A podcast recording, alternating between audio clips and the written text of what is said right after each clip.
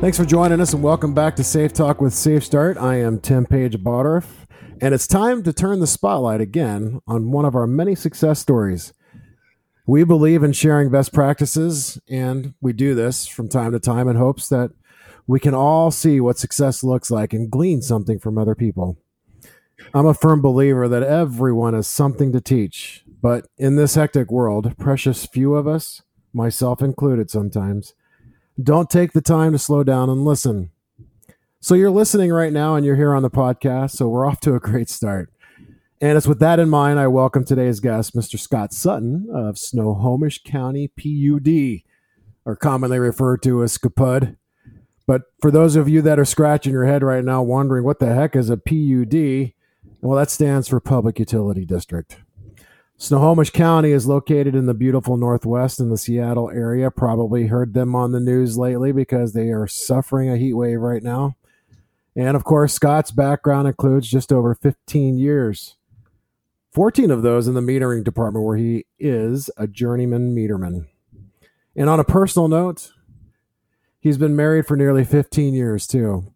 And I'm quoting here to the most amazing woman I've had the opportunity to know his words, in case you're listening, Mrs. Sutton. They uh, have three kids together 13, 8, and 7, and he's an accomplished fly fisherman and even spent some time as a guide. Scott grew up in Montana fishing, hunting, hiking, skiing, rafting, mountain biking, cutting firewood, and working with animals. And so, Scott, our producer Kevin Cobb says you've had an idyllic childhood. Welcome to our podcast, my friend. Thanks for the invitation, Tim. So glad to be here. That kind of invitation, though, or that kind of welcome, surprised that I'm still around. you know, there's a show that my wife and I have been watching on TV, and I dare I say called Naked and Afraid.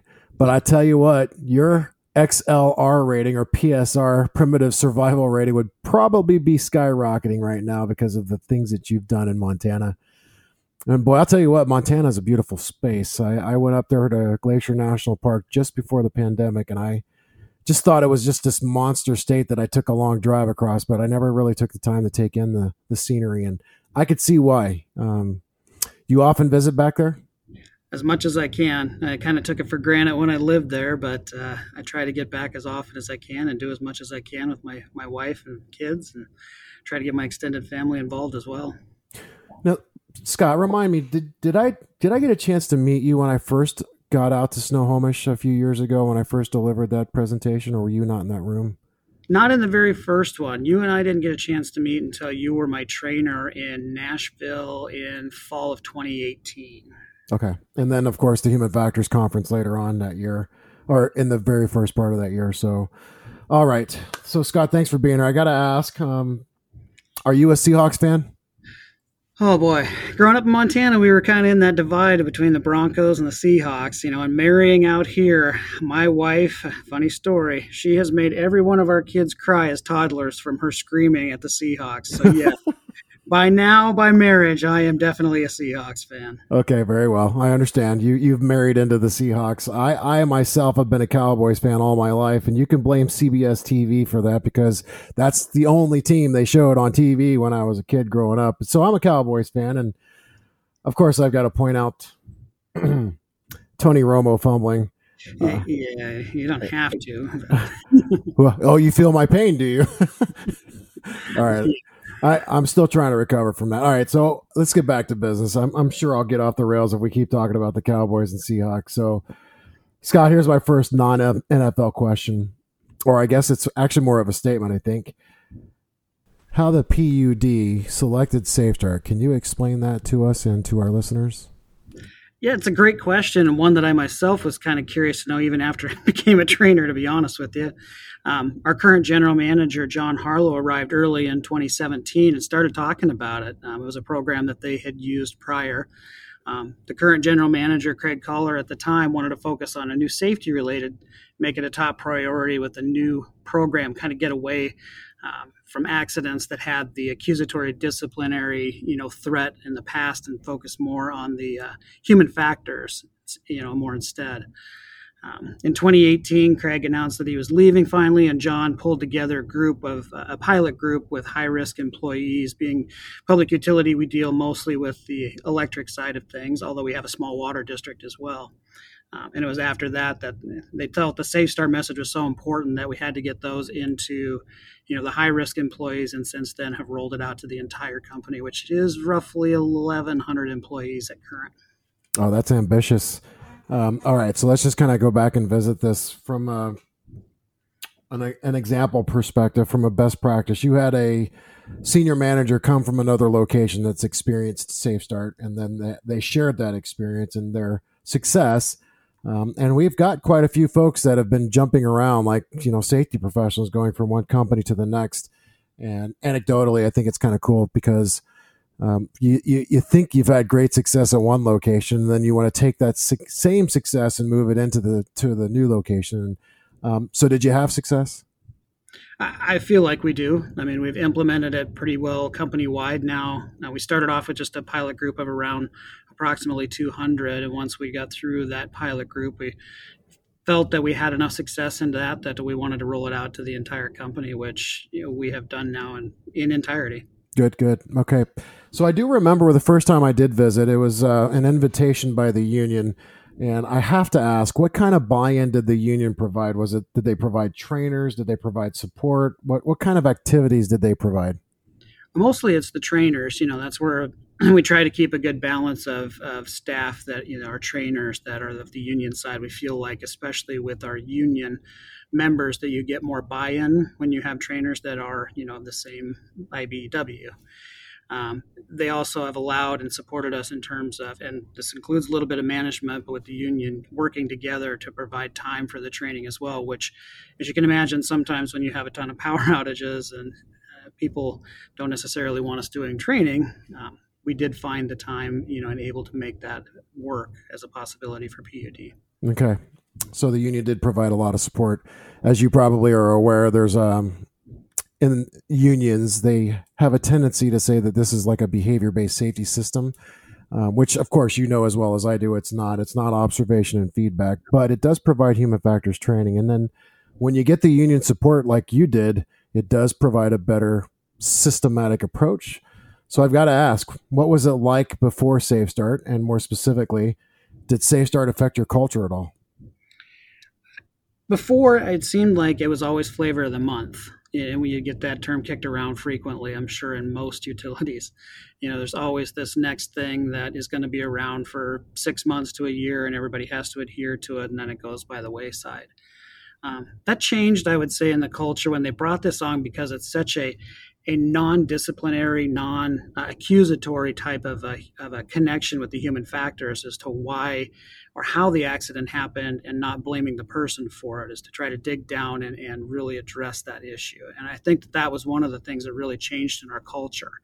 Uh, people started to take a look at, you know, you know, eyes on task, mind on task type of thing instead of, you know, why did you do this? You know, they just started to focus more on what we could do to help not only the person realize how they got into that potential accident, but then how it could have been worse and how to keep their other members out of that potential. Oh, that makes a lot of sense because I, I got to tell you, it's a byproduct of SafeStart that I found. It gives the employees a common SafeStart or safety language, or what we refer to as a common lexicon, and that is a, a, actually a positive, non-threatening, and a non-judgmental language to use, which pulls away from blame because if the worker feels blame, there's automatically going to be shame and deflection, and then it's a lot easier to not take responsibility and deflect. And what you just said there is extremely important because that allows people to be comfortable to go in and have that conversation. So thank you for that, and I'm I'm hopeful and I'm hopeful that you'll have that success moving forward with that create uh, creature of culture. Um, and I got to say, flavor of the month. I've had quite a few customers that just before Safe Start gets started asks, is it going to become flavor of the month? And you probably are aware that we do really work hard on sustainability. And it makes me it makes me happy to hear you say that. All right, thanks, Scott. Um, I got to say, just uh, a few years ago, I got a call from a concerned customer who actually said, and this is his words, not mine.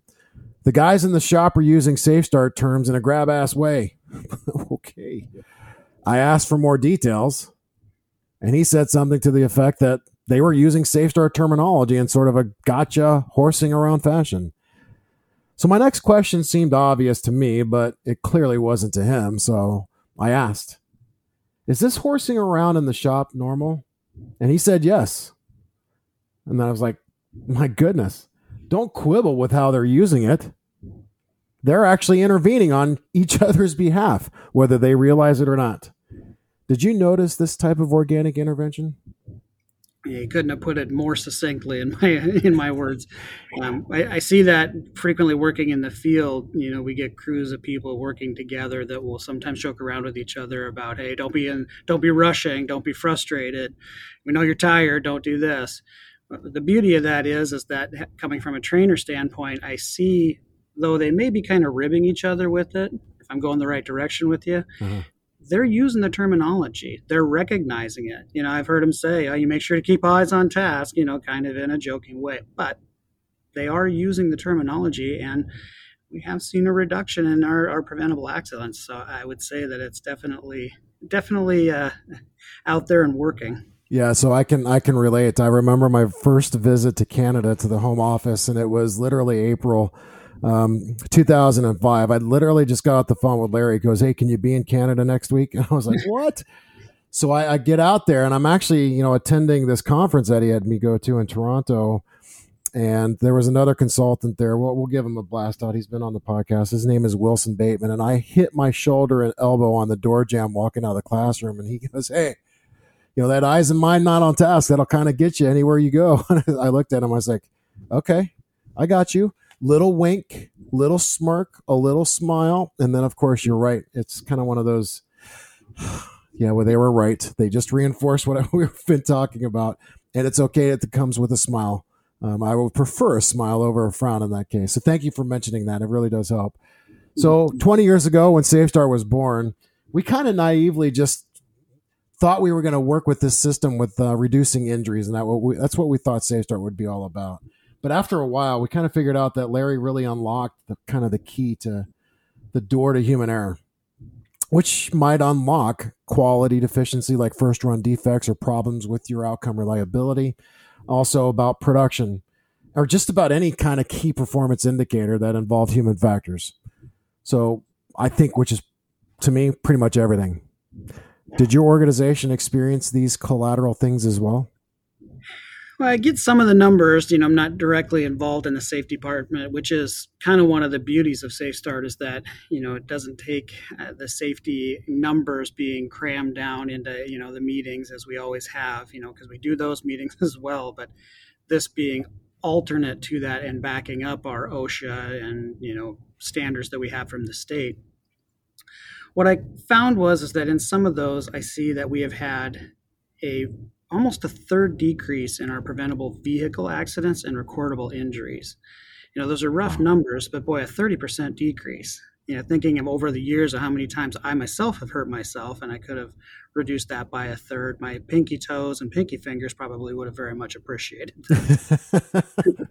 um, and at one significant number, and, and I, I am going to attribute it to SafeStart because it's eyes on task, mind on task, and we bump that together with the program we do here at work of Circle of Safety, walking around your vehicle. But and granted, COVID may be a partial factor in that, but over the last two years, we've seen a, a roughly three-quarter reduction in our preventable backing accidents specifically. You know, and I think that's huge. That is you huge. Know, with kids of mine, you know, and you think of the potential accidents with kids being behind you, or even them leaving a bike or their favorite ball or whatever. I mean, you start looking at those kind of numbers and that's that speaks volumes. Yeah that is a big deal.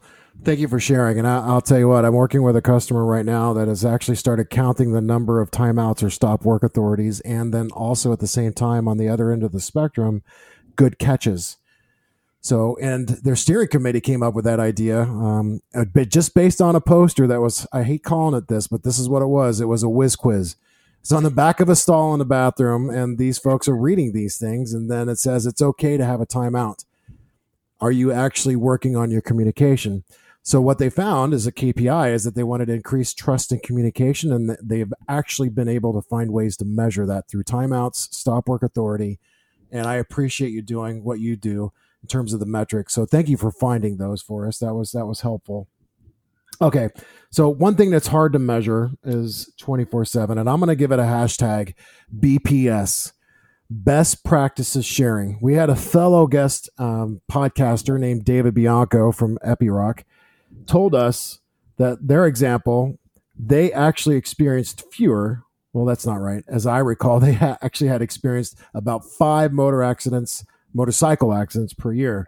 And after Safe Start, then it was zero. How about you? 24 7. um, I don't necessarily have anything for that aspect of the 24 7. I know that it's something that I myself take home and I relate to my family, and I see that we've really embraced that um, as the not necessarily as the whole, but it's really interesting when you start to talk about kids and grandkids. You get the biggest, burliest guy out there, and you start talking about grandkids and how this relates to them going forward and taking it home and living this and it really starts to have an impact to those guys. Yes, it does. So it's not necessarily something for the work side of it, you know, that I see with the 24 7, because most of these guys think they're still six feet tall and bulletproof. but when you really start to relate it to family, what mostly eh, I would say when you get it into the kids and grandkids, that aspect really starts to, to click with them. And I, I see a real big impact with our, our crews with that. That's good. I'm glad you mentioned it. There's a couple of things I want to follow up with you on in terms of 24 7 is that we both know that we can't stop our people from breaking the rules. Um, we can't stop them from taking shortcuts. But what we can do is influence to the things that are important to them. And one of the big things that are important to most people is their families. And that is a 24 7 influence. And if you ask any of your employees, would you run into a burning building to save your kids? And the answer is what? Most likely going to be 100% every time. Yes, of course. And with that said, yes, 100%, then you would ask them, well, what, what, would you be willing to run into the next door neighbor's house to save their kids? And of course, it's going to be maybe 98% yes. I, I joke a little bit, but the purpose of that statement there, the 24 7 aspect, it's really hard to measure, but it does provide a bit of influence. So, speaking of influence 24 7, how do you share Safe Start with your own kids? Well, we're uh, I'm blessed. I have an amazing wife, as a my intro had, and um, three amazing kids. However, they're still kids and tend to get into a lot of small little things here and there. Um, what I found with Safe Start is taking it home. I have not gone through the full spiel with them because it's mostly my younger ones, eight and seven. My almost 14 year old daughter doesn't want to listen to anything that I say. So, as I'm sure anybody with teenagers realizes. Um, but the two of them, I try to be very specific about it and not just casual, you know, with the, the terms. And when I say that, I use it, you know, a lot of times with, you know, concentrating on getting them to think about what they're doing, to look at what they're doing. You know, if you can get those two things, you know, that takes 80% out of the, the factor. I mean, you can still use your balance, you can still be in the line of fire, but if at least you're looking at it and thinking about it, and if I can get them just to do that, that really helps. And my middle one, especially, loves to cook. And you know, when you're chopping and you're grabbing hot pans and you're doing things in the kitchen, if you're not thinking about it and you're not looking at it, you're going to get hurt. Yeah, that's true. So, what is it that they're cooking now? you got somebody likes to cook a lot. you name it. She she'll dive into anything. It really, really, really likes to make uh, tie-dyed pancakes with uh, blueberries in it. That's her new thing. Oh, interesting. Okay, well, that sounds delicious. I'm gonna be on my way over here shortly. I got a colleague of mine who actually wishes to remain nameless in any of our podcasts, but uh, they've given up trying to get the spouse to use Safe Start concepts at home. Actually, they report that his wife is saying, "I'm glad you have a job. Leave your work at work." Is there any luck with the lovely Mrs. Sutton? And remember, she's likely listening. uh, I know exactly who you're talking about, and I have had that conversation with him. Um, and, you know, and it, a lot of the things that I do is kind of along those same lines. I keep it at work. However, I've talked about it enough that just recently, when I was putting up one of the canopies on our deck for a, a large barbecue that we were having, I grabbed one of the, the silly chairs instead of walking the 30 feet to the shed and grabbing the stool that I needed. I grabbed one of the chairs from the patio set that has a slight rock to it to push up the canopy. My wife looked at me and goes, Don't you think somebody should hold that for you if you're going to use that? so she's paying attention to it, maybe a little bit too close and calling me out on it. But I thought about it afterwards, like, you know what? She was right. I shouldn't have done that. I know better. I should have triggered on it because I'd have fallen and then the barbecue would be ruined. It was family from out of town I wouldn't have gotten to see. So it's it's been impactful to the whole family. Oh, thank you so much for sharing that because we can actually replace some of that personal feelings like we're being personally attacked about what we're doing as opposed to more empathy about what people are trying to do. And if we look down to the bare bones, um, it's likely that your wife wants you to be around for quite some time, and that's that's respectful. And that kind of comes back to Safe Start with that conversation about the common safety language. Okay, you didn't come home after Jack. Like Jack, you, you know, Jack went to this conference. Uh, we're not saying this is Jack by any means. I'm just suggesting that you know Jack came home and he always jokes about going home and saying, "Hey, honey, I finally figured out why you're making all the mistakes you've been making." I don't think you took that approach. I hope not, anyways. I'm still alive, which means I didn't take that approach. sure. Um, although it's probably a joke, but still, that's not the approach you want to take. What about others at work? Uh, um, how how do you approach them? Is there any memorable stories from them, just like you shared with your wife? Well, I've been doing a training for almost three years, and so I've I've got you know dozens of memorable stories that they've told. Um, none that, that I specifically can get onto at this, you know, right out of the brain at this moment, of course. But sure. uh, the most impactful ones that I have found have been from driving. You know, it's funny when you start talking about it, and I think it's in the very first section that we go through in Safe Start in units uh, one, two, maybe three, when you start to get them to start telling stories. It's driving stories, and you get all these, you know, caveman guys in the back that don't want to talk about anything, and you start talking about, you know, well, you know, I wrecked my car on I 90 doing this. And they're like, oh, yeah, well, I did this, you know, and then you start to get the ball rolling. Sure. I just found that really interesting that, you know, people that, you know, start to have a little pushback initially when you get on to, you know, especially the driving. And like I mentioned before, kids and grandkids, there's usually a, a separate impact from that. But when you get the storytelling, when you get them onto driving, it seems like everybody's got some sort of a story because it's probably one of the most dangerous situations that we put ourselves in. True.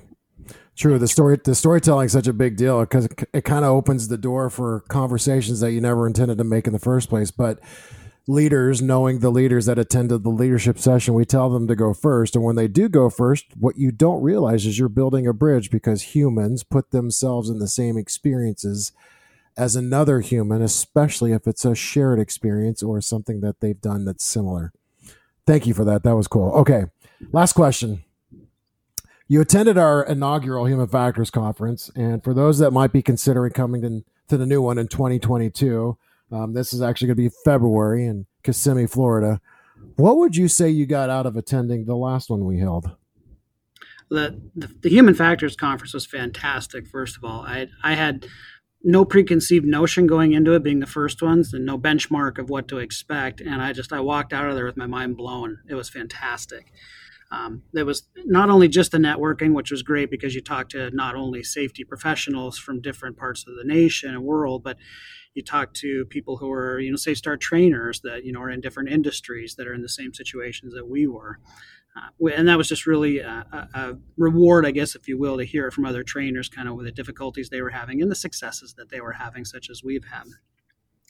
I really enjoyed that. Um, I've always liked the psychology of how the human brain works and I thought the Human Factors Conference, and I've got a whole list, and we did a, a, whole presentation to the rest of our trainers when we got back about the things that we thought we had learned, and we dropped a drop in the bucket of everything that you know they talked about. But it's always fascinated me as to how different people learn and how the human you know interaction is so different between everybody, and so mm-hmm. it was neat to see that kind of put into a, a presentation that had you know a direction and, and meaning to it.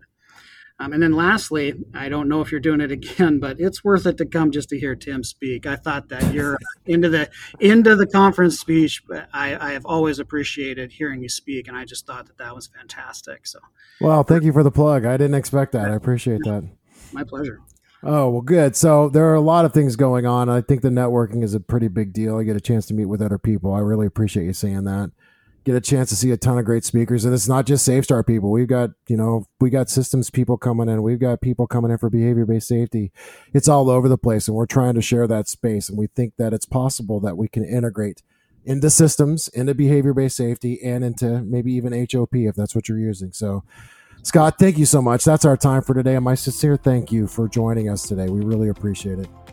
Oh it's been my true pleasure tim. Always always nice to see you Oh, it's good to see you too. And on behalf of Safe Talk with Safe Start, um, we'd like to thank each of you for taking the time to listen to us. And uh, many thanks again to Scott and the rest of his team at Snohomish County PUD uh, for stepping into the client spotlight today and sharing some best practices. By the way, a shout out to Amy Hutchinson, who is Scott's account executive. She's a superstar. I've worked with her, worked for her, and I, I truly believe that uh, when she said, Would you like to go to Snohomish County to talk to their people? And I said, I would love to. And I'm glad that this partnership showed up. And if you'd like more details on our Human Factors Conference in Orlando, just reach out to your account executive and they'll take care of you. And on behalf of the podcast, I'm Tim Page Bottorff. And for the team at Safe Talk with Safe Start, until next time, we'll see you down the road.